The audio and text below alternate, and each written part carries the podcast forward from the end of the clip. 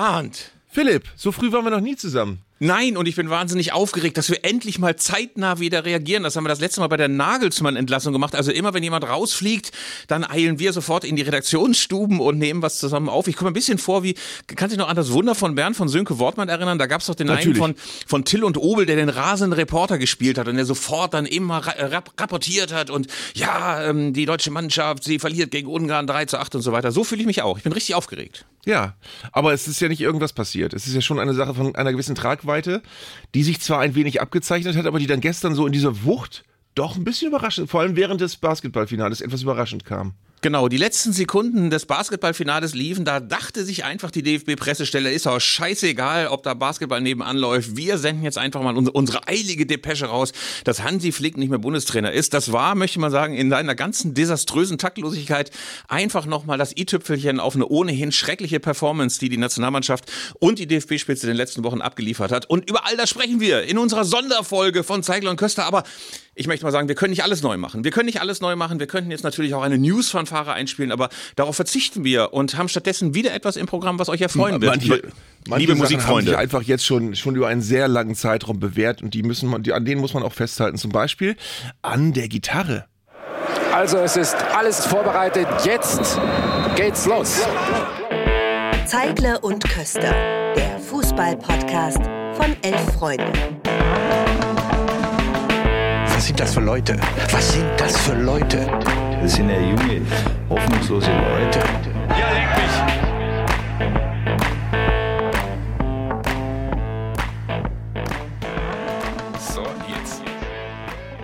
Philipp, ich würde gerne zwei Sachen mit dir jetzt verabreden und sicherstellen, bevor wir richtig anfangen. Das erste ist, lass uns wirklich so wenig Stammtisch wie möglich einfließen lassen in diese äh, Ausgabe. Denn das ist ja das, was um sich greift seit dem Japan-Spiel, dass wirklich beim Japan-Spiel nach zehn Minuten schon tausende von Menschen getwittert haben, ja, endlich ist er weg. Ähm, da, da, waren aber noch 80 Minuten zu spielen und da war er auch noch nicht weg. Und das zweite ist, lass uns wirklich bitte, bitte, bitte nicht Basketball und Fußball gegeneinander ausspielen, wie das jetzt auch viele Leute genüsslich tun und sagen, ja, das ist noch eine richtige Nationalmannschaft, nicht wie die Fußballer. Äh, das kam, kommt natürlich wie das Amen in der Kirche, sobald die Handballer reüssieren oder eine andere, äh, Eishockey oder, oder Basketball, sind die Fußballer immer alle doof und, und memmen und die anderen sind die richtigen. Männer. Ja, das ist so, immer so, das, das ist nicht, immer ne? so, immer so, immer so. Du kannst im Rollhockey kannst du irgendwie Dritter werden oder im Eisstock schießen. Ja, das sind doch echte Männer. Das sind doch authentische Gefühle. Das wird den Fußballern auch nicht unbedingt gerecht. Gleichzeitig, aber lieber Arndt, war es ja schon ein Spiel, das ein gerade nach 90 Minuten mit so einer Mischung aus Katastrophentourismus und echten Mitleid zurückgelassen hat. Man hat Spieler wie Robin Gosens gesehen, wirklich sympathische Typen, die völlig von der Rolle waren, Abspielfehler vor dem 3 zu 1. Antonio Rüdiger, der ja sonst auch eigentlich eher einer von der Sorte Kampfschwein ist, der einfach nicht mehr zurücklief, resigniert. Also man hatte nach diesem Spiel und nach dem Schlusspfiff und dem 4 zu 1 wirklich das Gefühl, das ist der Offenbarungseid einer Mannschaft, die einfach nicht mehr weiter weiß. Und deswegen hat mich die Dynamik am Sonntag, also dass dann alle getagt haben und sich alle per Zoom oder Teams oder äh, Telegram-Verschwörungskanal zusammenzuschalten, hat mich nicht überrascht, dass es diese Dynamik gab. Nee, ich find, fand vor allem erschreckend, oder was ist erschreckend, das war ja komplett richtig, aber dass die, die Spieler haben hinterher durchblicken lassen und es waren ja jetzt nicht so viele, die sich geäußert haben. Joshua Kimmich hat sich geäußert, äh, unter anderem, dass die alle gesagt haben, naja, Japan, das ist einfach eine bessere Mannschaft, als wir es aktuell sind. Und das war jetzt aber nicht so, die waren heute mal besser, sondern es wurden so Tugenden genannt, wo im Prinzip so zwischen den Zeilen durchklang, das können die und wir können das halt nicht. Also es, äh, diese, dieser, diese ewige, dieses ewige Mantra von wir als Fußballnation und auch wenn wir mal schlechter sind, eigentlich sind wir sowieso gut. Und das, das muss nur wieder rausgekitzelt werden aus uns. Das ist gerade komplett verschwunden. Ähm, ich, ich glaube, wir haben zum ersten Mal seit ich mich erinnern kann, und das ist schon jetzt sehr lange, äh, eine Situation, wo die Nationalmannschaft in einer gewissen Demut feststellt, wir sind eigentlich gar nicht so gut. Also dieses, dieses, ja komm, wart mal ab, lass mal jetzt irgendwie zwei Länderspiele mal wieder ein bisschen testen und dann werden wir wieder besser. Das ist gerade komplett verschwunden. Das ist tatsächlich fast epochal, dass man endlich mal eingestehen muss, die Japaner können manche Sachen derzeit besser. Hansi Flick hat ja auch hinterher in dem großen RTL-Interview noch gesagt, ja, die Japaner hätten ein paar Basics drauf, wo man ja auch dachte, ey, was, ist das mit unserer Nationalmannschaft, dass du dort Spieler hast, die in ihren Vereinen wirklich gut performen, die laut Statistiken ja auch in der Nationalmannschaft 20 Prozent schlechter spielen als in ihren Vereinstrikots und dann haben die die Basics nicht drauf. Ich glaube sogar, dass dieses hilflose Interview nach dem Spiel Hansi Flick auch nochmal möglicherweise die Restprozente an Sympathie gekostet hat, die er vorher noch hatte. Mhm. Ich glaube übrigens, äh, ich habe dann auch überlegt, wo man uns so ein bisschen einsortieren muss. Und das sage ich jetzt wirklich komplett neutral und ohne Häme. Ich glaube, wir sind ungefähr fußballerisch da, wo Schweden ist. Also wir sind eine Mannschaft, die ab und zu ganz okay spielen kann, die auch eigentlich gute Einzelspieler hat, aber die bei Weitem nicht gut genug ist, um mal ein großes Turnier zu gewinnen, ähm, mit, mit dem, was sie jetzt gerade zu bieten hat. Wir sind besser als, schon besser als Island oder Finnland oder so, aber wir sind eben nicht mehr Frankreich, England, Niederlande, da sind wir nicht, sondern wir sind irgendwo im europäischen Mittelmaß, wo du, äh, wo du theoretisches Zeug hättest, ganz gut zu spielen, aber eben wirklich nicht mehr ähm, die, die Substanz, ähm, die, die Fußballwelt aus den Angeln zu heben. Und ich glaube, da sind wir ja auch bei der Problematik, die sich gerade der DFB-Spitze stellt und natürlich auch ganz Fußball Deutschland. Das ist ein Zustand, das muss man leider Gottes so sagen, mit dem der deutsche Fußball nicht leben kann. Also das kann er aus finanziellen Gründen nicht. Der DFB ist dringend darauf angewiesen, dass es immer mal wieder große Turniere gibt, wo ein dritter, ein zweiter, ein vierter Platz ordentlich Geld in die Kassen spült.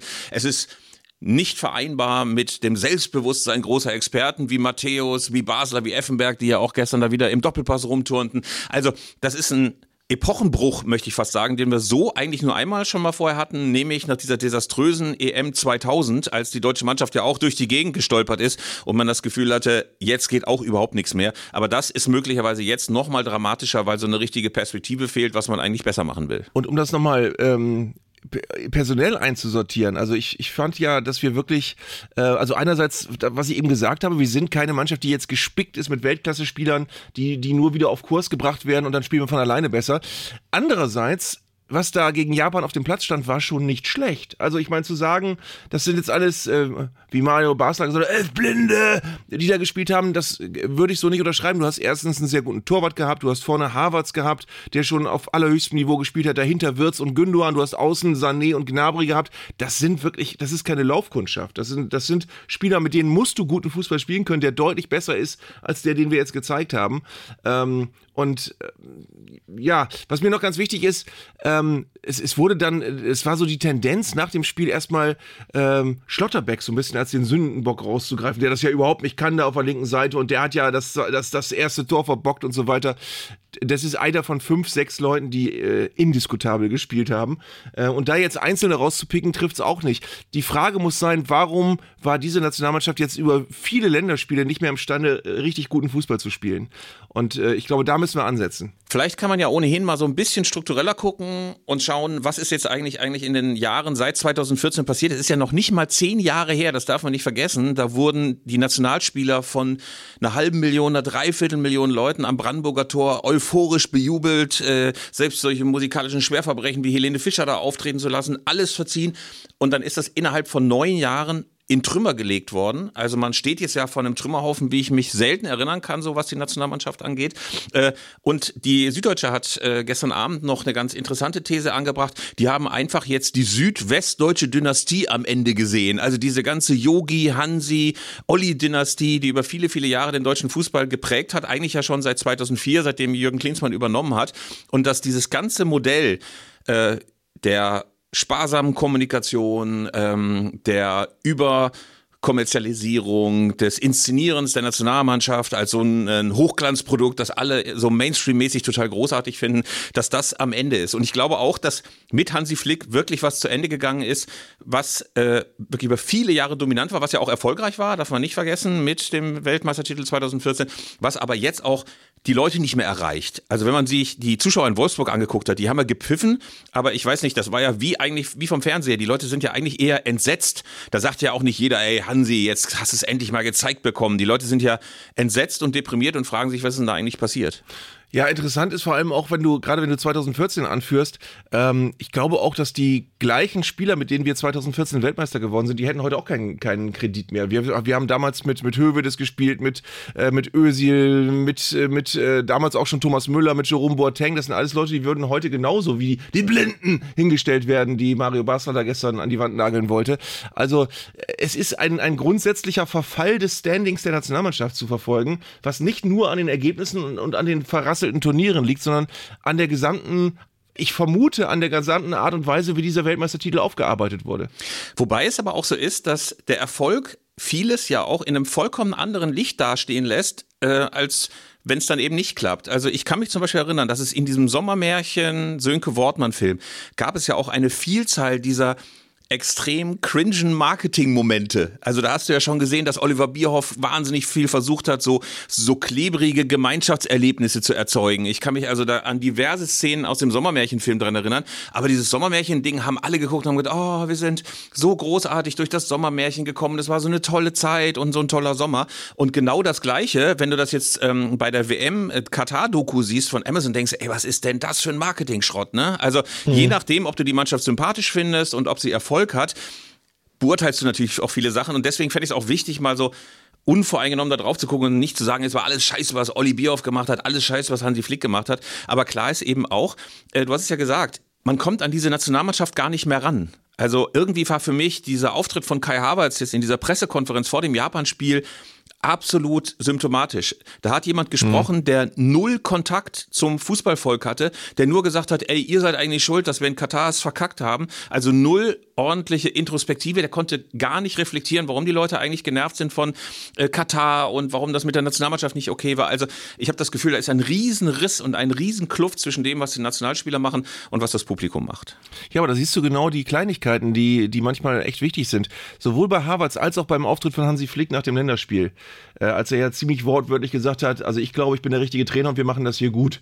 Ähm, das sind einfach Dinge, ich weiß, ich, ich glaube, ich weiß, was er sagen wollte und ich glaube, ich weiß auch, was Harvards sagen sagen wollte, aber es ist einfach äh, so instinktlos, das jeweils in solchen Momenten öffentlich zu sagen, in denen du eigentlich ganz andere Dinge nach außen tragen musst von dieser Mannschaft. Und genau das ist die, äh, die, die Sache, die verloren gegangen ist. Dass du wirklich das Gefühl hast, ey, die leben da so in ihrem Kokon, in ihrer eigenen Welt und äh, die glauben das auch wirklich, was sie sagen. Äh, und, und das bringt ja die Fußballnation quasi auch gegen sie auf, dass du das Gefühl hast, ey, die machen da, was sie wollen. Das ist so ein bisschen wie, wie diese stammtischmäßige Ablehnung grundsätzlich des, des Berufszweigs Politiker. Ja, die machen da, was sie wollen, denen ist auch egal, was wir wollen und die machen da so ihr Ding. Genau die gleiche Wahrnehmung hast du bei der Nationalmannschaft und die, die ist genauso verheerend, wie sie es auf anderen Ebenen ist. Was wir uns mal aufgefallen ist, wenn du dir mal das Spiel gegen Japan anguckst, als dieses Ausgleichstor der, der Deutschen fällt, die umarmen sich und die lachen nicht. Die freuen sich nicht, die gucken alle Monster ernst. Also ich habe mir das immer mal wieder angeguckt. Vorher die Japaner und nachher die Japaner, da fehlen ja drei Tore innerhalb von drei, vier Minuten du merkst einfach, diese Truppe hat gerade auch gar keine Freude in sich. Hast du auch in Katar gesehen. Also äh, mal das ausgelassene Rumalbern, äh, dass du irgendwie mal ein bisschen Unfug machst. Man hat das Gefühl, da ist so wenig Leben in dieser Truppe gewesen. Äh, und man hat das Gefühl auch, dass es gar keine große Freude mehr ist, zur Nationalmannschaft zu fahren. Es gab dann zwar immer wieder diese Interview-Einspieler von Antonio Rüdiger, von Leon Goretzka, der ja auch immer viele, viele kluge Sachen sagt. Aber dass man das Gefühl hätte, ey, das ist eine Truppe, die wird zusammengehalten von der Freude am Spielen, von der Freude des Zusammenseins. Dieser Eindruck ist in der Doku nicht aufgekommen. Dieser Eindruck ist in den letzten Spielen überhaupt nicht auf dem Platz ausgekommen. Es ist eher so eine, so eine Art Verpflichtung zur Nationalmannschaft zu fahren und sich dort den ganzen Ballast aufzuschultern. Also äh, schon das ist möglicherweise ein Grund gewesen zu sagen, das geht mit Hansi Flick nicht mehr weiter. Da, da äh, führst du einen, glaube ich, ganz, ganz wichtigen Punkt an, wenn wir jetzt nochmal vergleichen zu 2014. Und wie gesagt, es sind, wie du sagst, wirklich erst neun Jahre. Damals hast du das Gefühl gehabt, die Spieler sind gerne hingefahren. Damals hast du auch das Gefühl gehabt, es ist irgendwie cool, Teil dieses Kaders zu sein. Es ist richtig, richtig gut dabei zu sein. Und du hast das Gefühl, ey, da sind ganz viele Typen. Ähm, da ist äh, Schweinsteiger dabei, da ist Mertesacker dabei, da war, ist der, der junge Thomas Müller dabei. Da sind ganz viele Typen, die den Laden auch irgendwie zusammenhalten und die den Laden schmeißen. Und jetzt hast du das Gefühl, du kommst da in eine, in ein Kollektiv verunsicherter Menschen, die alle auch äh, eigentlich lieber jetzt zu Hause wären und äh, äh morgen wieder normales Vereinstraining hätten und sich sich auf ihre Aufgabe in der Bundesliga konzentrieren würden oder in der Champions League. Also du hast das Gefühl, dieses ich bin gerne dabei und es ist total toll, Teil der deutschen Nationalmannschaft zu sein, das ist uns abhanden gekommen. Durch was auch immer. Das sind wahrscheinlich viele kleine Mosaiksteine, aber das Standing dieser Mannschaft, die Außenwirkung dieser Mannschaft, die Art und Weise, wie sie von, von außen gelenkt und gesteuert und gemanagt wird, das ist uns allen, allen äh, komplett um die Ohren geflogen in den letzten neun Jahren. Und ich muss jetzt hier auch mal eine Lanze für Thomas Müller brechen den ich ja oft albern finde und manche Wortspiele auch teilweise so unerträglich. Das Lewandowski erinnern wir uns ja noch und vieles andere, wo man immer dachte, wie alt bist du eigentlich, Thomas? Und die Kindergartengruppe äh, Neuharlingen möchte den kleinen Thomas zurückholen. Also ähm, ich habe den oft kritisiert in der Vergangenheit, aber ich finde, dass er gerade in den letzten Monaten, auch bei der WM-Doku in Katar, echt sehr, sehr gut wegkommt. Also als einer, der sich immer noch mal bemüht hat, die richtigen Worte zu finden. Man sieht ihn ja auch beispielsweise in der Doku, wie er nach diesem großen Desaster gegen Costa Rica noch mal gemeinsame Worte spricht. Man hat ihn ja auch in Wolfsburg gesehen, da ist er zu den Anhängern gegangen und hat als einziger auch Applaus bekommen, weil die Leute ja trotz allem und trotz der bisweilen etwas angestrengten Witzelei das Gefühl haben, da ist noch einer, der Fußball lebt und der sich auf den Platz stellt und unbedingt gewinnen will. Ähm, es ist schade, dass der jetzt quasi schon früh pensioniert wird und bald den goldenen Zinnteller von der Nationalmannschaft bekommt. Solche Leute könnte man eher gebrauchen, als welche, die so mit mechanischem Gesicht in der Pressekonferenz sitzen und sagen, ja, die Fans waren schuld. Blöde Sache. Mhm. Ja, das sind ja einige. Auch Mats Hummels fehlt zum Beispiel in diesem Abwehrverbund als Typ, als Charakter. Ähm, es, es sind einige, die einfach äh, nicht mehr da sind und die das Ganze auch, und es sind andere vor allem noch da.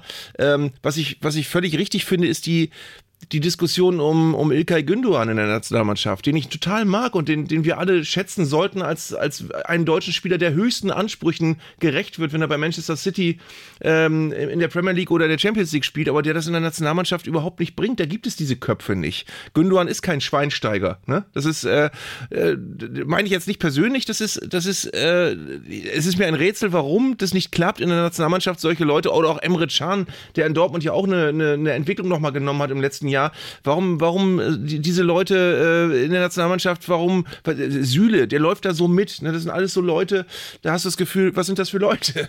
Ne? Also äh, warum, warum äh, schaffen die es nicht in der Nationalmannschaft den Hut aufzuhaben? Ich glaube, das liegt dann oft gar nicht mal an den einzelnen Personen. Ich habe es vorhin schon erwähnt, es gibt Statistiken, dass die Nationalspieler in der Nationalmannschaft 20 Prozent schlechter spielen von der Performance her als in ihren Vereinen, was natürlich auch ein bisschen daran liegt, dass beispielsweise Julian Brandt beim BVB deutlich mehr spielt als in der Nationalmannschaft. Trotz allem merkt man einfach, die verschlechtern sich. Und das liegt dann eben auch wenn wir hier oder anderswo mitunter uns auch ein bisschen lustig machen über diese ganzen taktischen Schemata, die manchmal auch das Spiel etwas überanalysieren. Das liegt natürlich daran, dass dieser ganze Verbund nicht funktioniert. Also man sieht, da steht eine Mannschaft auf dem Platz, die eigentlich keine ist. Das sind 22 Solisten oder 11 Solisten auf dem Platz, die mit sich selbst und den anderen nicht in Verbindung sind.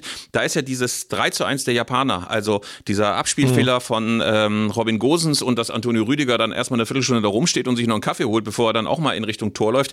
Also diese Sachen äh, da sieht man einfach, die Mannschaft funktioniert nicht. Und dann muss man ja vielleicht auch noch mal so ein bisschen einen Blick zurückwerfen. Eigentlich kann man ja sagen, dass der Deutsche Fußballbund alles viel zu spät gemacht hat. Eigentlich hätten Jogi Löw und die Nationalmannschaft und der DFB sich nach dieser Desaster-WM in Russland trennen müssen. Man hätte einfach sehen müssen, da braucht es neue Impulse und Löw hätte das selber sehen müssen. Dann hätte man eigentlich auch, finde ich, nach der Katar-WM mit Hansi Flick zusammen sagen müssen, ey, das scheint offenbar nicht zu funktionieren. Also ich meine, die Doku, die zeigt ja nur die schlimmen, Aus also die noch die schönen Ausschnitte und nicht die schlimmen, mhm. die es auch gegeben hat. Also da ist ja beispielsweise diese Diskussion um diese Binde nur angeschnitten. Also von daher finde ich, dass es viel gegeben hätte, was man hätte anders machen können. Klar ist aber eben auch, wenn man jetzt neu ansetzt und sich fragt, was muss denn jetzt eigentlich passieren, dann kann man nicht sagen, das liegt nur am Trainer oder machen wir jetzt einfach mit jedem anderen heiter weiter. Wir haben in der letzten Folge ja uns beide ein wenig bestürzt darüber gezeigt, dass diese Doku gerade jetzt rauskommt und dass sie so ist, wie sie ist. Natürlich fällt die jetzt auf einmal auf fruchtbaren Bogen. Die passt ja total in diese Tage, in diese Zeit, weil du siehst in der Doku eben auch wirklich, dass es keine Mannschaft, die einfach echt ganz viel Pech hatte und wo, wo du sagen würdest, ey, ein super, super verschworener Haufen und die haben einfach nur im entscheidenden Moment fehlte da ein Fünkchen und sonst wären sie vielleicht äh, ganz weit gekommen gekommen bei dieser WM, sondern du siehst, es ist ein in sich nicht funktionierender Haufen. Also Haufen jetzt ist ein bisschen zu hart. Es ist ein in sich nicht funktionierendes Team von Menschen, die alle gar nicht so genau wissen, was sie da wollen, die auch nicht gut angeleitet werden und die äh, aus sich heraus auch keine Stärke ziehen können, weil du merkst, jeder hat mit sich selbst so viel zu tun. Jeder, die Trainer haben mit der Mannschaft und mit sich selbst zu tun. Also es, es ist in sich alles dysfunktional, was du da siehst. Und es ist ja auch wirklich erstaunlich, mit welcher Beharrlichkeit man auf diesen Totalschaden zugesteuert ist. Zum Beispiel war ja nach der WM 2018 und den großen Klagen über dieses komplett abgeschottete Quartier, wo man das Gefühl hatte, man ist in Guantanamo 2 mit Wachposten vor der Tür, war ja eigentlich Konsens gewesen, man geht nicht wieder in die Einöde. Prompt, man fährt nach Katar, wieder ein Ressort, wo du erstmal dreieinhalb Tage durch die Wüste gefahren bist und noch dreimal in irgendwelchen Oasen gehalten hast, bevor du dann in das Quartier reingekommen bist und wieder abgeschieden, bisschen wie Ascochinga 1978. Dann hat man natürlich auch die Frage gestellt, stellt, warum und wie kann man auf die Idee kommen und sich von einem Psychologen reinquatschen lassen, dass man so einen Film über Graugänse einspielt, die ja nun wirklich jetzt auch nicht die Tiere sind, von denen du denken wirst, ey, die packen es jetzt aber mal richtig. Also so sehr auch am Spirit und am Geschmack dieser Mannschaft vorbei zu navigieren, da ist man auch immer wieder mhm. erstaunt, dass einer, der ja eigentlich immer ein ganz gutes Fingerspitzengefühl hatte, wie Oliver Bierhoff, dass der das überhaupt nicht gemerkt hat. Ich, äh, ich weiß nicht, ob der um Entlassung gebettelt hat mit diesen ganzen Sachen. Ja. Auf jeden Fall ist diese Doku tatsächlich ein Brandbeschleuniger gewesen ich äh, wirklich bei allem Respekt vor Oliver Bierhoffs Leistung, der hat ja in der Nationalmannschaft auch sehr viel Gutes bewegt und der hat auch sehr viele Sachen reingebracht, wo du das Gefühl hattest, das ist ganz gut, dass da mal jemand mit dem Intellekt von Oliver Bierhoff und mit der mit der äh, mit der Planmäßigkeit von Oliver Bierhoff äh, systematisch Dinge reinbringt in dieses in diese Gruppe. Aber bei der ich stimme dir völlig zu, das ist ein ganz wichtiger Moment in der Doku, wo du den siehst und denkst, Warum? Also es ist äh, Oliver Bierhoff doing Oliver Bierhoff things. Also er macht das, was irgendwie schon immer irgendwie funktioniert hat, aber du hast das Gefühl, das passt überhaupt nicht zu den Spielern, mit denen er da redet. Also die sitzen da und warum, warum sollen wir mit dem irgendwas anfangen können, was Oliver Bierhoff uns da gerade erzählt? Spricht aus diesen leeren Blicken und leeren Gesichtern. Ich muss allerdings auch gestehen, dass mir Oliver Bierhoff wirklich ein bisschen leid getan hat. Also in der Doku sieht man ihn ja zum Schluss dann immer noch mit leicht vergrämtem Gesicht so Statements in die Kamera sprechen. Diese Mannschaft hat nicht funktioniert. Das sah ein bisschen aus wie Till Schweiger in seinen letzten Videobotschaften. Also da hatte man ein bisschen das Gefühl, er ist sehr gealtert äh, in diesen ganzen äh, Jahren mit der deutschen Nationalmannschaft. Gleichzeitig muss man aber auch durchaus mal anerkennen, wie die Nationalmannschaft 2003, 2004 unterwegs war, bevor die beiden anfingen, also Jürgen Klinsmann und Oliver Bierhoff. Das war alte 70er Jahre Bundesrepublik. Da hatten alle Angst, dass die Frau von Gerhard Meyer-Vorfelder noch mit am Tisch sitzt. Also das war ja der große Sport immer in den 80ern, mhm. dass man geguckt hat, dass man beim Bankett und beim Frühstück nicht neben der Frau von Meyer-Vorfelder sitzt. Also diese ganzen Geschichten hat Oliver Bierhoff ja beseitigt. Das war ja auch wirklich äh, sehr gut, aber irgendwie hatte man das Gefühl auch, über den ist die Zeit und vor allen Dingen die Digitalisierung und äh, die anderen Bedürfnisse des Publikums komplett drüber weggerollt. Bei der Doku sind jetzt noch zwei Sachen für mich wichtig. Erstens, wir haben uns in der letzten Folge mit Unverständnis darüber geäußert, warum die gerade jetzt rauskommt. Ich frage mich gerade, ist das nicht total gewollt, dass die gerade jetzt rauskommt in so eine Negativstimmung rein, die dann nochmal befeuert wird? Also du weißt ja ganz genau, dass du mit dieser Doku keine Aufbruchstimmung kreieren wirst, sondern du weißt ganz genau, da haust du rein in eine Kerbe, die ohnehin gerade sehr, sehr tief ist. Und äh, die Frage ist, ob das nicht, ob das nicht möglicherweise genauso gewollt ist, dass gesagt wird, das passt in die Stimmungslage, jetzt hauen wir auch mal die Doku raus. Und ganz wichtig, Philipp, lass mich das noch sagen, ich fand auch erstaunlich, dass, ich weiß gar nicht, wer es gesagt hat, ob es Rudi Völler gesagt hat oder irgendwer hat gesagt, naja, da hat der DFB nun halt diese Verträge, deswegen musste man das jetzt schlucken, dass die Doku so stattfindet und so rauskommt und dass die auch genauso aussieht. Wo ich mich dann frage, ey, DFB, warum macht ihr solche Verträge? Was um alles in der Welt hat euch geritten, diese Doku so durchzuwinken und hinterher zu sagen, ja, mussten wir machen, wir, wir, wir haben diese Verträge, das, das ging nicht anders. Und ähm, also da hat sich der DFB komplett am Nasenbär, oder wie habe ich das letzte Mal gesagt, als, als Nasenbär durch die Manege führen lassen, am Nasenring durch die Manege führen lassen, ähm, von, von, einer, von einer Produktion, die, die dem DFB imagemäßig nicht gut tut. Und warum ist das so passiert? Ist der DFB generell so demütig und klein im Moment, dass sie sagen, wir müssen das aber mitnehmen, weil sonst macht keiner eine Doku uns über uns? Oder was ist da passiert? Naja, es ist natürlich eine reizvolle Vorstellung, dass es ein paar ähm, ähm, Intriganten innerhalb des Deutschen Fußballbundes gibt, die sagen, ey, das platzieren wir mal genau da, damit es dann noch äh, Hansi Flick dann den letzten Mühlstein unter den Hals hängt und dann versenken wir ihn im tiefen Weiher. Ein bisschen tut es einem natürlich für Hansi Flick leid, der angetreten ist als einer, der natürlich so eine Ära prägen wollte wie Jogi Löw und jetzt ist er, glaube ich, nach Erich Ribbeck der Mann mit den wenigsten Länderspielen. Ich glaube, Erich Ribbeck hatte 24 und Hansi Flick hatte 25. Also gut, dass er zumindest das Spiel gegen Japan noch gekriegt hat, weil weil die Amtszeit von Erich Ribbeck ja wirklich als die desaströseste überhaupt in die Geschichte der Nationalmannschaft eingehen wird. Mhm. Äh, Jetzt ist natürlich die Frage, wer kommt. Man hat einerseits als DFB noch die Hypothek dieses enormen Gehalts, dass sie Hansi Flick einfach mal weiterzahlen wollen. Ich will hier keine Zahlen nennen, ich versuche es mal zum Schreiben. Ich hoffe, ich hoffe, dass diese Folge von sieben bis acht Millionen Zuhörern gehört wird, liebe Freunde. Ähm, und jetzt ist natürlich ein bisschen die Frage, der Nachfolger muss natürlich auch bezahlt werden. Und deswegen frage ich mich, kann man jemanden wie Julian Nagelsmann, der ja auch seine 10 Millionen beim FC Bayern rausgetragen haben wird, oder 6 oder 7 oder 8, ist ja auch wurscht, das muss man auch alles erstmal finanzieren. Das muss man alles mal finanzieren. Ja. Und die Frage ist eben auch, will sich Julian Nagelsmann das antun, wenn er genau weiß, dass nach der Euro, die dann vielleicht im Viertelfinale endet, Jürgen Klopp vor der Tür steht und sagt, ich habe keinen Bock mehr in Liverpool und alle äh, empfangen ihn, wie Napoleon, der von Elba kommt. Zack, Jürgen Klopp, unser neuer Trainer da sind, äh, da ist auch wieder was reingekommen oder hat sich reingeschlichen, was wir auch so noch nicht kannten. Ich habe eben schon erwähnt, dieses, dieses Eingeständnis, Japan ist in vielen Dingen halt irgendwie besser als wir und das ist halt so. Das ist neu gewesen und genauso ist bei der Suche nach dem Nationaltrainer neu, dass wir sagen, der DFB ist ein armer Verband und die können sich Nagelsmann möglicherweise gar nicht leisten. Äh, das hätten wir früher auch nie gehabt. Früher hättest du gesagt, ohne Wenn und Aber, du holst jetzt den besten Trainer. Äh, es ist, geht um eine nationale Frage, da muss der Beste jetzt sitzen und so weiter. Mittlerweile hörst du bei dem und dem, den können die sich wahrscheinlich gar nicht leisten. Ähm, Nagelsmann war der erste Name, glaube ich, der so ins Rennen kam. Ich habe mal versucht, alle anderen zusammenzufassen, die noch genannt wurden. Matthias Sammer wurde auch gleich genannt. Interessanterweise Louis van Gaal hat sich wohl selbst ins Gespräch gebracht.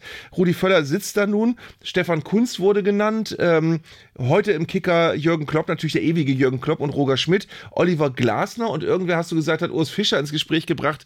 Äh, das sind so die Namen. Äh, und da kommt jetzt gleich das nächste Phänomen. Ich habe das Stichwort Stammtisch schon gesagt. Du kannst einen drauf lassen, dass egal wer es jetzt wird, dass dann 80 Prozent der Flick-Kritiker sagen, ja, den haben wir auch nicht gewollt. Also da, da hätten wir auch mit Flick weitermachen können. Das wird auch passieren. Das müssen wir dann jetzt mal sortieren, weil es sind natürlich ein paar schillernde Kandidaten dabei. Ähm, natürlich liegt in diesem Podcast auch nochmal ernst, dass ein renommierter ehemaliger Bundesliga-Trainer über die Binnenfahrwege aus Tansania aufbricht und äh, mit neuen Truppen und neuem Spaß die Nationalmannschaft übernimmt. Es wurde auch schon gespaßt im Internet. Großartige Choreografie der ganzen Fanclub-Nationalmannschaftsleute. Jetzt wird's ernst. Ich fände schön.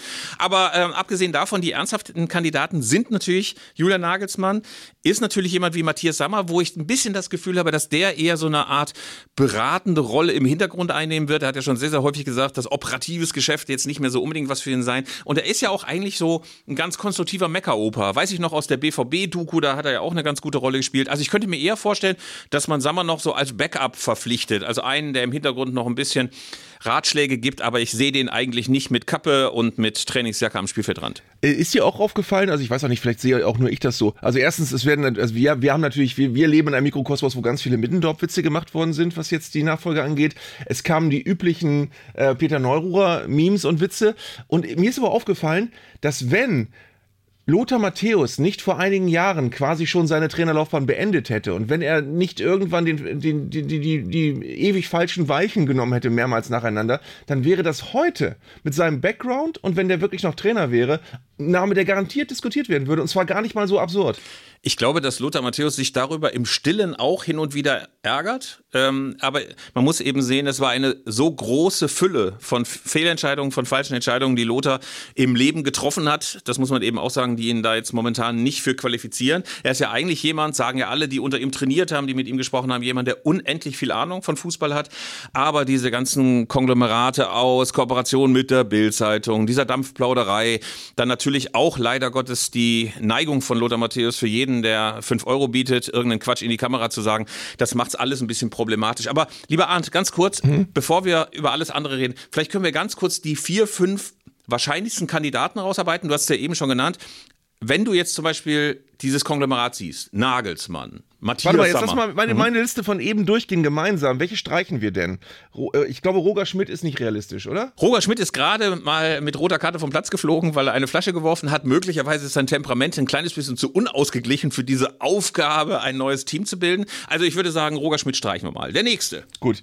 Jürgen Klopp ist sowas wie Kandidat Null, den will jeder, aber wir werden ihn nicht kriegen oder? Wir werden ihn nicht kriegen, weil er bei Liverpool unter Vertrag steht und ich glaube auch, dass das überhaupt nicht der Vorstellung von Jürgen Klopp entspricht. Ich glaube, der bräuchte eigentlich so eine Mannschaft wie den BVB, die absolut am Boden liegt, aber wo er genügend Zeit hat, so ein Team zu entwickeln. Jetzt so neun Monate vor der Euro, das ist ihm zu hektisch und ähm, das würde ihn möglicherweise auch ein bisschen verbrennen. Ist es für dich denkbar, dass wir möglicherweise zum ersten Mal in der DFB-Geschichte einen ausländischen Nationaltrainer auf die Bank setzen? Äh, da wären ja Glasner und Van die beiden Namen, die, die entweder äh, total spannend sind, jetzt sind, weil man sagt, ja, gerade jetzt wäre es mal wichtig, sich mal was anderes zu holen und nicht nur immer im eigenen Saft zu schmoren. Ähm, du nix, äh, äh, Audiokommentar, Philipp nickt lächelnd äh, mit Augen, mit geschlossenen Augen in die Kamera. Ja, ich muss nämlich sagen, dass ich die Vorstellung, dass Louis van Gaal deutscher Nationalcoach wird, fände ich ganz, ganz großartig. Wir haben ihn ja vor ein paar Jahren mal in einem holländischen Seebad, als er schon mal angekündigt hatte, dass er seine Karriere beendet. Danach wurde er dann noch holländischer Nationalcoach. Insofern war das mit dem Karriereende auch nicht so ganz ernst gemeint. Aber das Schöne war, dass er dem Kollegen damals sagte, er fixierte ihn auf der Hoteltreppe und sagte, wissen Sie was? Ich mag Sie als Mensch, aber als Journalist hasse ich Sie. Fand ich sehr schön. naja, auf jeden Fall die Vorstellung, dass der jetzt seinen Koffer packt in dem holländischen Seebad. Äh, da gab es so großartiges Freiluftschacht draußen noch, was er gespielt hat und so. Äh, und jetzt einrückt in der Otto Fleck-Schneise. Das hat natürlich einen gewissen boulevardesken Charme, würde ich sagen. Und er würde natürlich dann, wenn wir dann Weltmeister oder Europameister geworden sind, auf dem Frankfurter Römer auch sagen, ein Kuss mhm. an alle Muttis. Das würde mir sehr gefallen. Gut, aber wir sind uns einig, ich kann den Namen streichen. Ja. Ähm, Oliver, Oliver Glasner ist irgendwie auch vom Gefühl her nicht der, den der DFB jetzt ranziehen wird. Dann bleiben eigentlich nur noch, also Rudi Völler können wir auch streichen als dauerhaften Kandidaten. Dann bleiben auf dieser Liste drei ernst gemeinte Namen übrig. Das sind die Namen Nagelsmann, Sammer und Kunz, ähm, die in irgendeiner Form äh, entfernt denkbar sind. Oder es wird irgendwer, der noch gar nicht genannt wurde. Das ist jetzt so diese Situation, die wir haben. Aber ich will noch ganz kurz sagen, weil du gesagt hast, wegen Matthäus und mit der Bildzeitung paktiert und so weiter. Du hast natürlich bei Julian Nagelsmann auch die, die Umstände, ich sage ich jetzt mal vorsichtig, die bei Bayern auch dazu geführt haben, dass, es, dass er es immer schwerer hatte. Dazu gehört, dieses, sein Outfit und mit Permanent Make-up plötzlich vor die Presse treten und so weiter. Das, damit hast du es als, als Nationaltrainer auch nicht so leicht.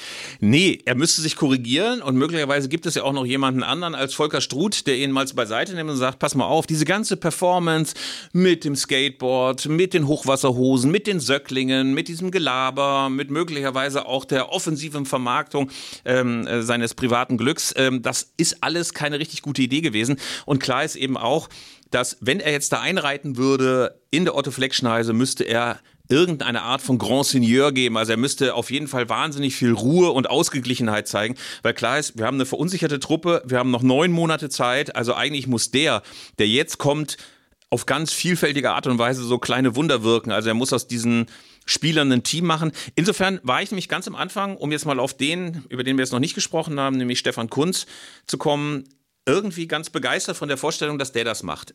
Also, Stefan Kunz ist kein Taktikfuchs. Niemand, der nochmal mit Pep Guardiola äh, im Schumann sitzt und dort die Salzstreuer hin und her schiebt. Äh, so einer ist Stefan Kunz nicht. Er ist, glaube ich, noch nicht mal wenn er jetzt Bundesliga trainieren würden, wäre er nicht im ersten Drittel der Leute, die so von Taktik Ahnung haben. Aber er ist, wie Horst Rubesch beispielsweise auch, ein Meister der Teambildung. Also er schafft es, aus naja, Solisten, aus Leuten, die nicht so viel miteinander zu tun haben, Teams zu formen. Er hat eine gute Ansprache, die Leute glauben ihm, er ist authentisch, er ist ehrlich, er ist bei all seiner Limitiertheit jemand, der mit den Leuten richtig, richtig gut umgehen kann. Und ich habe mich gefragt, wenn man jetzt jemanden noch holen würde, wie Sandro Wagner oder jemanden anders, der taktisch nochmal das Ganze in eine richtige Richtung leitet, der aber mit Stefan Kunz jemanden hat, vielleicht sogar wie dieses Modell mit Rudi Völler, ähm, der ähm, ja, es einfach menscheln lässt, der den Leuten wieder die Nationalmannschaft zu einem Ort macht, die Spaß macht, wo die Leute gerne hinkommen, wo sie wissen, sie haben eine gute Zeit. Ich glaube, das könnte funktionieren. Er müsste allerdings jetzt in der Türkei rausfliegen als Nationaltrainer. Das müsste er noch forcieren. Ja, man muss auch ganz ehrlich sagen, und er müsste A rausfliegen und ich schätze ihn auch sehr. Ich muss das auch sagen. Finde find auch, dass da ganz viele interessante Komponenten dabei wären, aber auf der anderen Seite dürften auch diejenigen, die ihn jetzt dann einstellen, äh, müssten dafür sorgen, dass die, seine Ergebnisse als Nationaltrainer in der Türkei nicht allzu bekannt werden. 3 zu 3 zu Hause gegen Luxemburg, 1 zu 2 auf den Färöer verloren, äh, 2 zu 1 in Armenien Armenien gewonnen, aber ganz schlecht gespielt. 0 zu 2 zu Hause gegen Kroatien. Also ja. rein, was die, was die Ergebnisse ja. angeht. Ja, ja. Ist, ist, das nicht, ist das nicht die, ist, ist er nicht in der Pole Position. Aber ich, ich mag ihn als Typ auch. Und ich finde auch, dass er, dass er, dass er menschlich ja. viel mitbringt, wo du denkst, möglicherweise hat er ganz viel von dem, was, was Hansi Flick gefehlt hat. Ja, wahrscheinlich hat man so ein großes Bedürfnis nach Menschlichkeit, nach klarer Ansprache, nach Authentizität, dass ich möglicherweise auch die letzten Ergebnisse von Stefan Kurz als Nationaltrainer in der Türkei mal beiseite lassen würde. Aber stellen wir uns doch mal vor, Julian Nagelsmann würde Trainer und man würde Matthias Sammer noch als einen verpflichten, der im Hintergrund noch so als Berater wirkt. Eigentlich wäre das ja Gesetzt den Fall, Julian Nagelsmann korrigiert sich ein bisschen, was die ähm, optische Aufmachung angeht. Grunge-Klamotten zum Beispiel, ähm, dann könnte ich mir schon vorstellen, dass das wird. Also, dass das funktionieren könnte. Äh, dafür müsste allerdings wahrscheinlich Julian Nagelsmann ein bisschen auf Kohle verzichten oder Bayern und die Nationalmannschaft teilen sich den Kram, weil momentan zahlt der FC Bayern alles. Vielleicht würde man ja quasi den FC Bayern auch an seine nationale Pflicht erinnern und sagen, jetzt komm, zahlst du noch drei Millionen für den guten Mann und den Rest nehmen wir. Aber wenn Sie jetzt Matthias Sammer zurückholten, in welcher Funktion auch immer, wäre das nicht genau das Gleiche, was du am, an, an der Personalie Rudi Völler kritisiert hast? Das ist ja eine ähnliche Generation. Sieben Jahre auseinander sind die, aber es ist, wäre, wäre ein ähnlicher, ähnlicher Rückgriff auf die Vergangenheit. Ja, jetzt, aber, oh Moment, Audiokommentar. Philipp Köster schüttelt mit geschlossenen Augen mit dem Kopf. So, Lächelnd. Ja, ich schüttle jetzt den Kopf und äh, rede gleichzeitig. Ich finde nicht, dass man Rudi Völler, Latte Macchiato Rudi Völler mit Matthias Sammer vergleichen kann. Also man lese nur, man lese nur das Interview, das er der Süddeutschen Zeitung gegeben hat.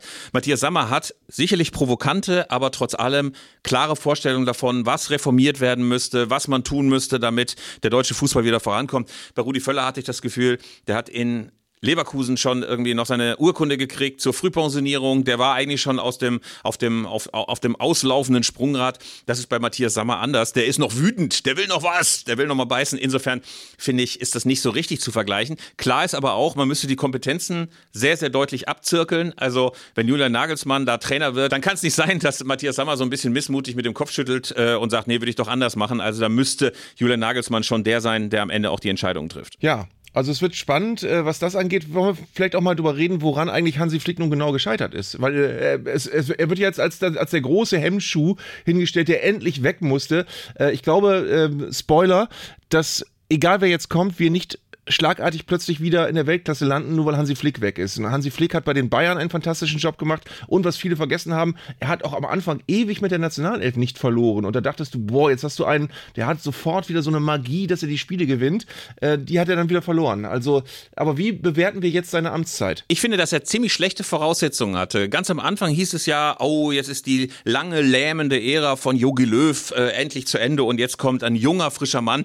Aber man hat schon ein bisschen übersehen, dass natürlich Hansi Flick, dadurch, dass er vorher schon Sportdirektor war, dass er Assistent von Jogi Löw war, natürlich auch aus diesem ganzen Dunstkreis äh, Bierhoff und Jogi Löw kam und als solcher auch nicht besonders reformwillig war. Ich glaube also, dieses Weitermachen und Kontinuität erzeugen wollen und eigentlich alles genauso zu machen wie Jogi Löw genau der falsche Ansatz war. Und ich finde, dass man ihm das auch vorwerfen muss. Also er hat gedacht, ich mache das eigentlich wie Jogi Löw. Ich habe nur keine schwarzen Haare und äh, ich habe beim FC Bayern noch das Sextupel oder das, das Achttupel gewonnen äh, und ich mache das auf meine Art und Weise. Aber eigentlich war das Kontinuität und nicht Transruption oder wie man das immer nennen möchte. Also es gab keinen wirklichen Bruch zwischen der Löw-Ära und der Flick-Ära und ich glaube, dass ihm das zum Verhängnis geworden ist. Klingt für mich schlüssig, muss ich ganz ehrlich sagen. Also, nee, aber nee, wirklich, ich finde, ich finde aber wichtig, nein, ich finde, finde wirklich wichtig, dass man ihn jetzt nicht wie so ein, wie so ein Trottel hinstellt, der einfach nichts gebacken kriegt als Trainer und der, ne, weil er hatte ein total hohes Renommee, als er kam. Alle waren glücklich, dass er es gemacht hat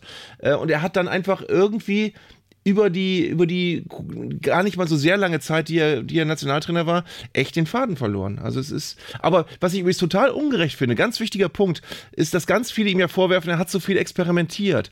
Wo ich dann denke, ey, nach Katar, da musstest du doch experimentieren. Du kannst doch nicht nach Katar sagen, alles muss anders werden, aber der muss bitte mit einer Mannschaft weiterspielen, mit der er möglichst gute Testspielergebnisse erzeugt. Es ist doch klar, dass du nach Katar ganz viel aufbrichst und ganz viele Leute ausprobierst und so weiter. Äh, da wurde ihm jetzt vorgeworfen, nee, also da hat er immer noch neue Abwehrformation und dies probiert und das probiert. Ähm, das das finde ich komplett nachvollziehbar, dass er das gemacht hat. Ja, und am Ende ist ihm natürlich auch ganz, ganz viel vorgeworfen worden, was er nicht verursacht hat. Also Ihm wurde ja auch natürlich durch seine nicht so ganz großartige Kommunikation vorgeworfen, er habe jetzt diesen Graben zwischen den Spielern und dem Fußballvolk noch weiter vertieft. Da konnte er auch nichts mehr machen. Ja, er ist niemand, der jetzt so brilliert. Übrigens ganz, ganz großartig, Mario Basler im Doppelpass setzte sich hin und sagte, ja. ja. wenn ich das schon höre mit Rhetorik, mit Rhetorik, jetzt muss der Hansi ja. Flick auch super Rhetoriker gewesen sein. Auf die Ansprache kommt es an. Ja, ja. Jetzt, jetzt lass, uns wirklich mal über, lass uns wirklich mal über Mario Basler äh, tatsächlich sprechen. Ich, fand, ich habe mir die Sendung angeguckt. Ich fand es sehr, sehr unangenehm, das anzuschauen. Also erstens, das wirklich im direkten Vergleich, das muss man jetzt allen Leuten sagen, die die Sendung nicht gesehen haben und natürlich auch richtig damit äh, gehandelt haben. Äh, wenn du dann äh, Stefan Effenberg neben Basler sitzen hast und du denkst, bei Effenberg im Vergleich zu Basler ist er der besonnene, intellektuelle, ruhige und sachliche Gegenpart, dann merkst du, dass in dieser Sendung schon per se sehr viel schiefgelaufen ist. Aber das ist ein Mario Basler, ein Mann mit einer ich sag's jetzt mal, wie es ist, völlig verfuschten Nationalmannschaftskarriere, der immer nicht da war, wenn es irgendwelche Titel zu gewinnen gab, der von der, äh, der, der bei, bei, Turnieren vorzeitig nach Hause gefahren ist. 1990 war er noch nicht dabei, bei, beim WM-Sieg 96 bei der Euro war er am Kader, hat nicht eine Sekunde gespielt. Der war nie in der Nähe, wenn, wenn eine deutsche Nationalmannschaft reüssiert hat.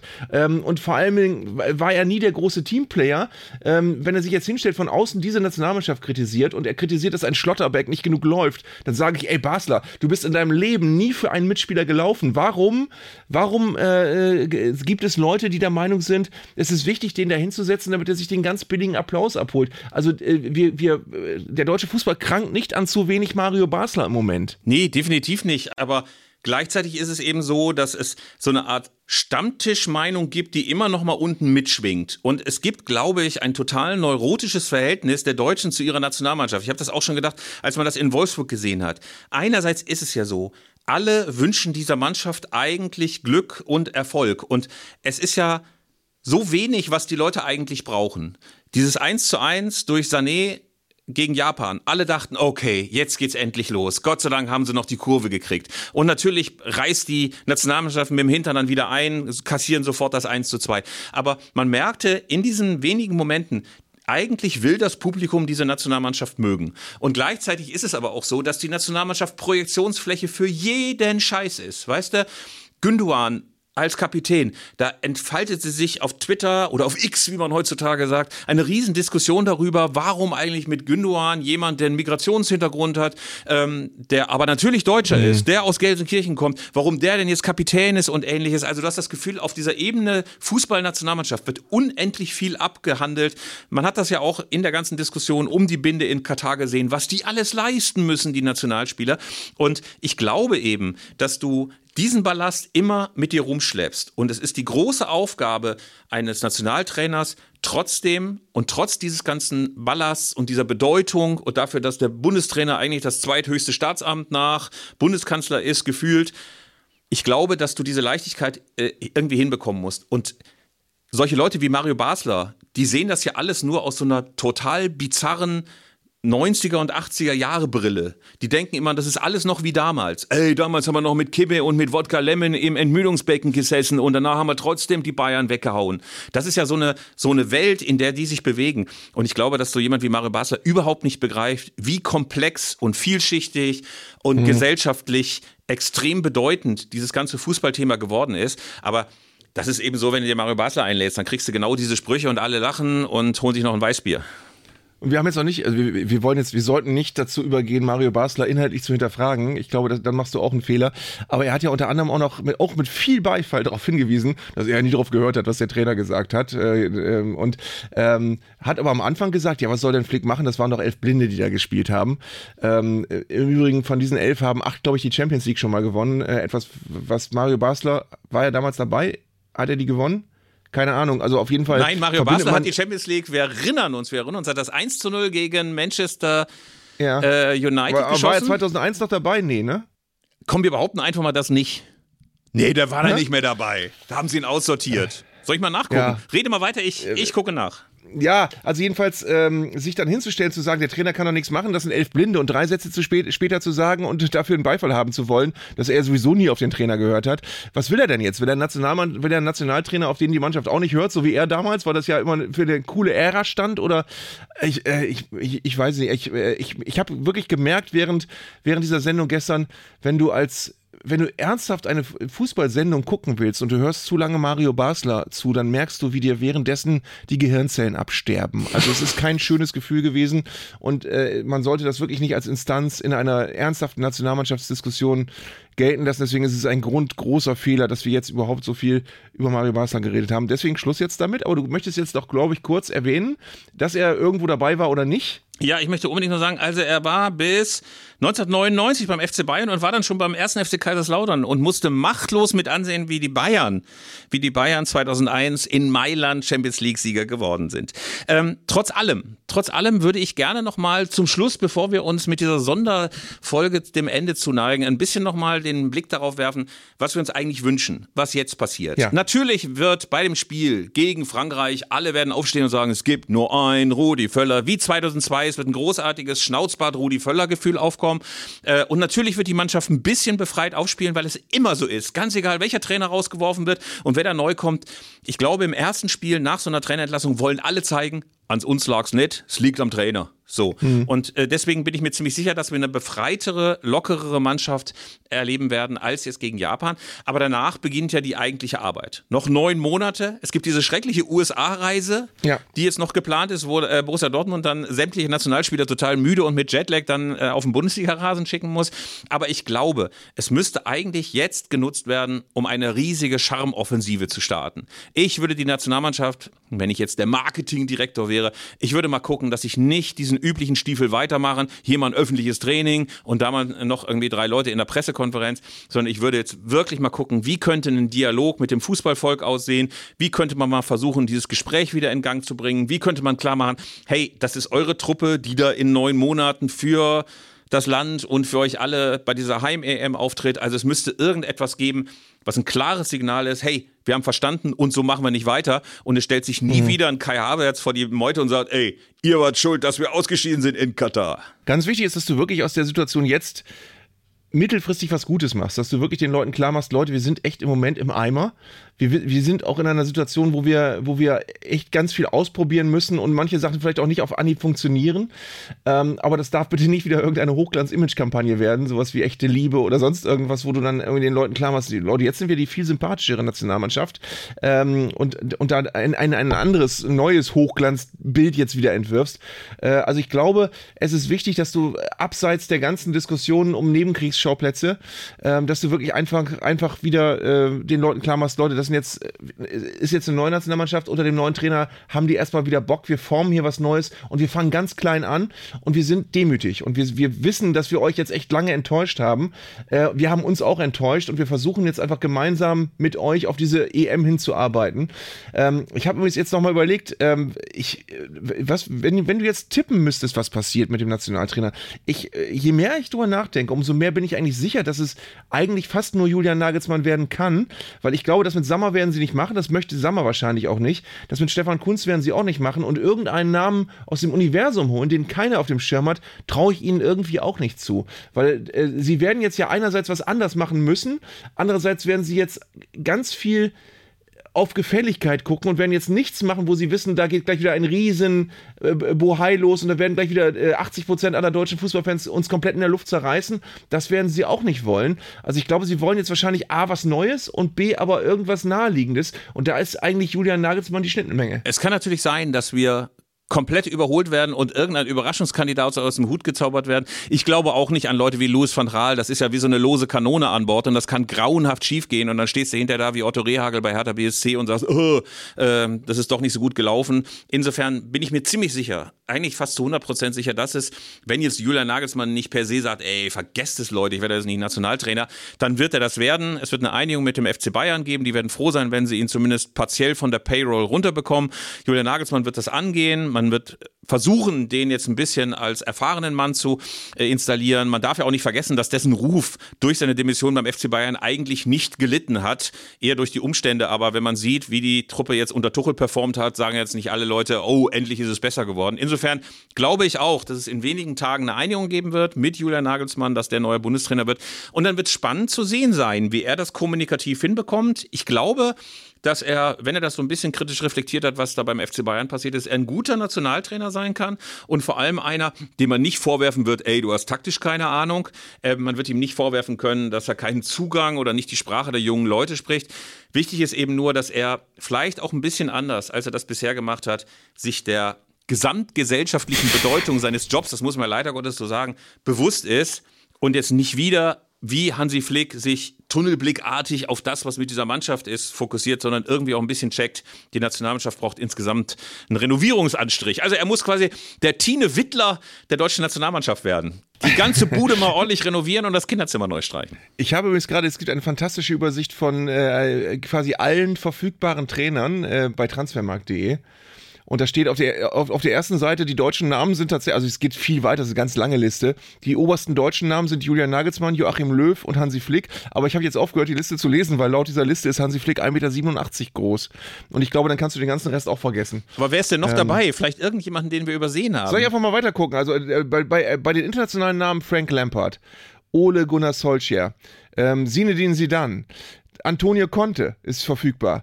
Ähm, dann gehe ich mal weiter auf die zweite Seite. Wen haben wir denn da noch? Ich, ich konzentriere Oliver Glasner. Dann haben wir, ich nehme jetzt mal nur die bekannten Namen. Gennaro Gattuso, das wäre doch eine charmante Lösung. Gattuso, neuer National. Lucien Favre ist äh, zu haben gerade. Fred Rütten, Rüd van Nistelrooy. Ähm, dann André Breitenreiter ist auch gerade ohne Job und wäre zu haben. Wie konnten wir den Dann vergessen? haben- Wie konnten wir André Breitenreiter vergessen? Sollen wir ihn Ja, anrufen? Dann haben. Nee. Dann haben wir ähm, Charles Nee. Akonor, auch ein Name aus dem Universum. Dann haben wir äh, Bruno Labbadia, ist auch gerade übrigens äh, zu haben. Ähm, da schweigt er betreten. Aber Da ganz ehrlich, stell dir da das doch mal vor. Da kommt jetzt nein, nein, nein, dir, nein, ne? nein, nein, nein, stell dir das doch mal vor. Wir werden Europameister. Wir werden Europameister und Bruno Labbadia läuft mit Deutschlandschal auf den Rasen und macht den Pistolero. Ey, Ich würde echt was dafür geben. Ich renne jetzt noch ins Wettbüro. Sandro Schwarz ist zu haben. Um Gottes Ach so, und dann wurde gestern, was wir jetzt im- schamhaft verschwiegen haben im Doppelpass, wurde Felix Magath als ernsthafter Konkurrent genannt. Nein, nein, nein, nein, nein. Doch. Nein, nein, Doch, nein. doch, doch. Wir beenden das jetzt. Bei Felix Magath hört der Spaß auf. Jetzt muss mal gut sein.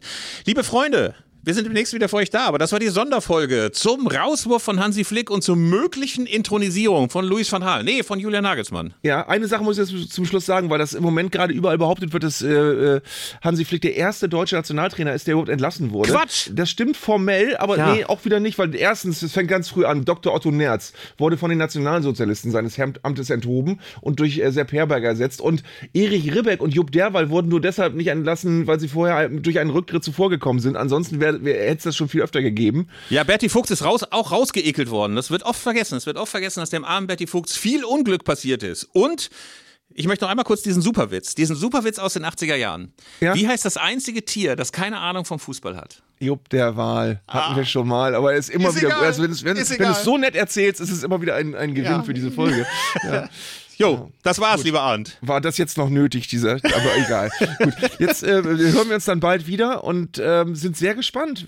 Ob- Was glaubst du denn, wann überhaupt ein neuer Nationaltrainer feststeht? Muss ja eigentlich bald sein. Mittwochmorgens gibt's eine Depesche.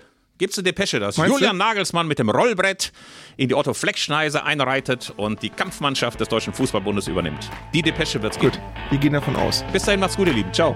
Ja, tschüss.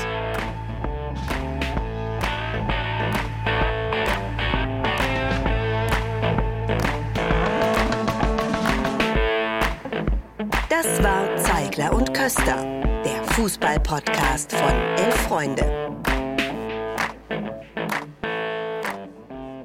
Ihr hörtet eine Produktion im Auftrag der Audio Alliance. Koordiniert hat diese Folge der Kollege Tim Pommerenke. Die Aufnahmeleitung besorgte Jörg Groß-Kraumbach und Sprecherin war Julia Riedhammer. Für das Design des Podcasts war Lukas Niehaus verantwortlich. Die Öffentlichkeitsarbeit lag in den vertrauensvollen Händen von Franziska Schmidt und die Podcasts bei Elf Freunde werden von Luis Richter koordiniert. Am Mikrofon saßen bei Köster und Zeigler, wenig überraschend, Philipp Köster und Arndt Zeigler.